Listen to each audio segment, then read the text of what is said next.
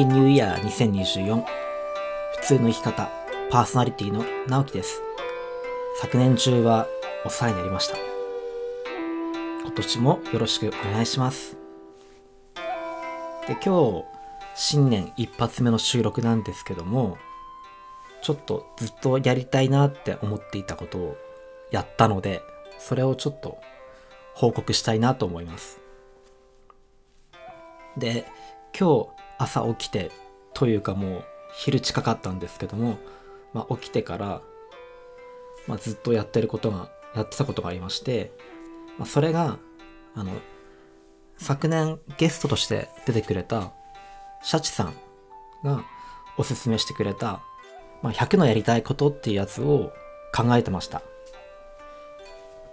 その年に達成したい100のこと。まあ、すごいこう、小さいことでいいから、むしろ大きいことだとやれないから、まあ、小さいものをこうたくさん書いてって、まあ、それをまあやったりやらなかったりしようっていう話だったんですけども、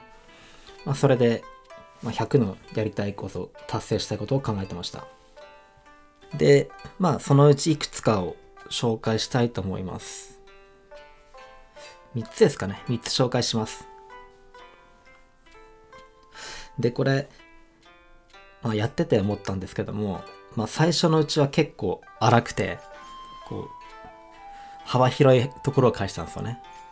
とか、単純なものを返したんですけども、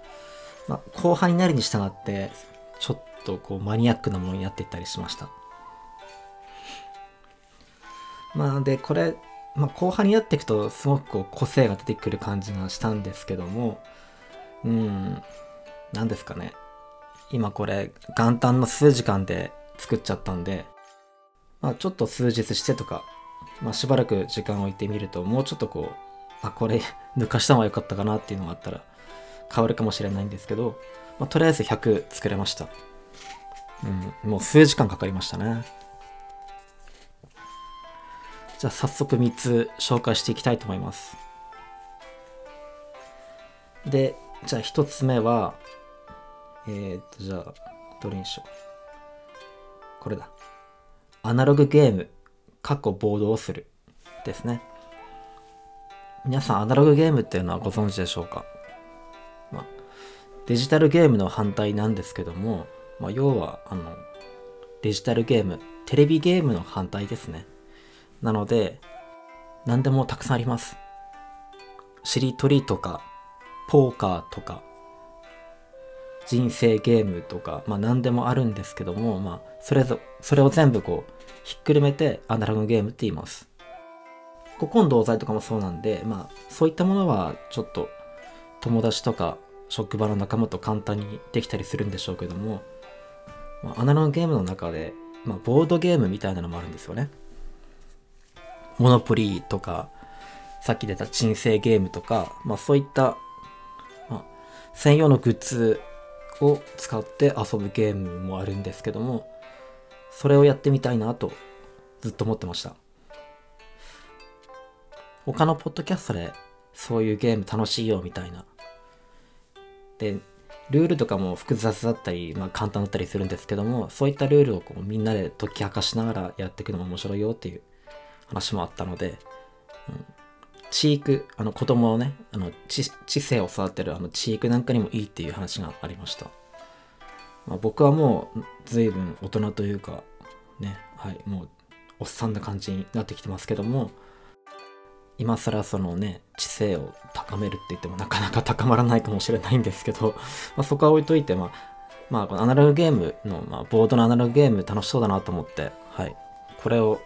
やってみたいなと思いました。で、二つ目、どれにしようかな。あ、そうだ、これ、考えてる時に、一つ考えると、それに関連したことが、ポンポンポンと出てくるんですよね。まあ、そういったものが結構序盤で分かっちゃって、なんで、10個ごとに、なんか項目、お題を設けて考えてきました。例えば最初の10個だと僕娯楽つけてるし、で、次の10個はどこかに行くっていうのを書いてます。初詣に行くとか、神社に行くとか、なんか被ってますね、ここね とか LRT に乗るとかそういったことを書いてます。まあそんな感じで項目で考えていくと、まあ、思いつきやすいのかなと思ったりしました。で、2つ目なんですけど、じゃあ、初のカフェでランチする